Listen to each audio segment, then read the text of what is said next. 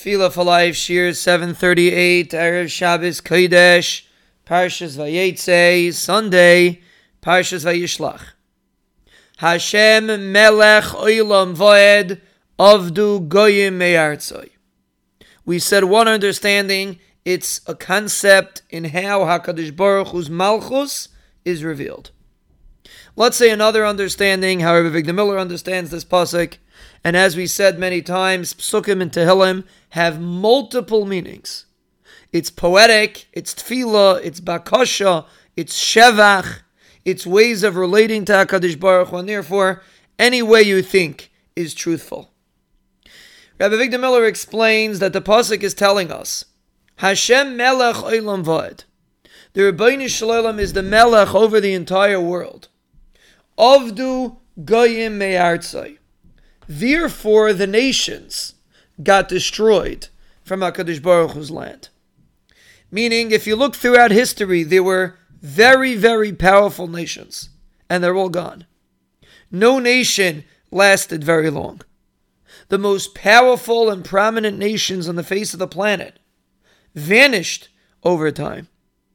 The Greeks, the Romans, the Spaniards, Throughout history, Avigdor Miller says, there were such powerful nations and they're gone.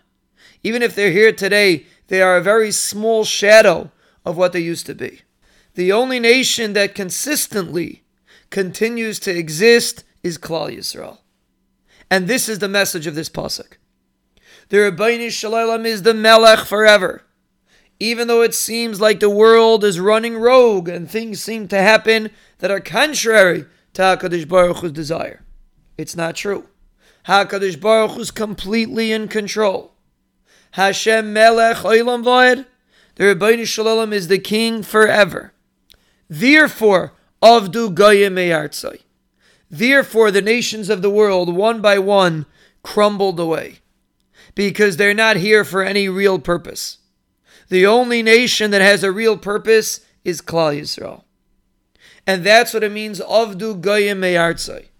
The fact that you see the destruction of so many powerful nations should teach you that HaKadosh Baruch Hu is the one that is writing the script of history. And therefore, again, we're talking in a context of tefillah. Turn to HaKadosh Baruch Hu and daven to Him. Because He's the one that makes things happen. Everything that takes place in this world is under the jurisdiction of HaKadosh Baruch Hu. Hashem Melech Olam Vaed, internalize. The Ribbono Shel Olam is the ultimate king. How do I see it? Avdu Goyim. From the fact that the Ribbono Shel Olam obliterated nation after nation, and Klal Yisrael is still around, demonstrates that nothing is here on its own.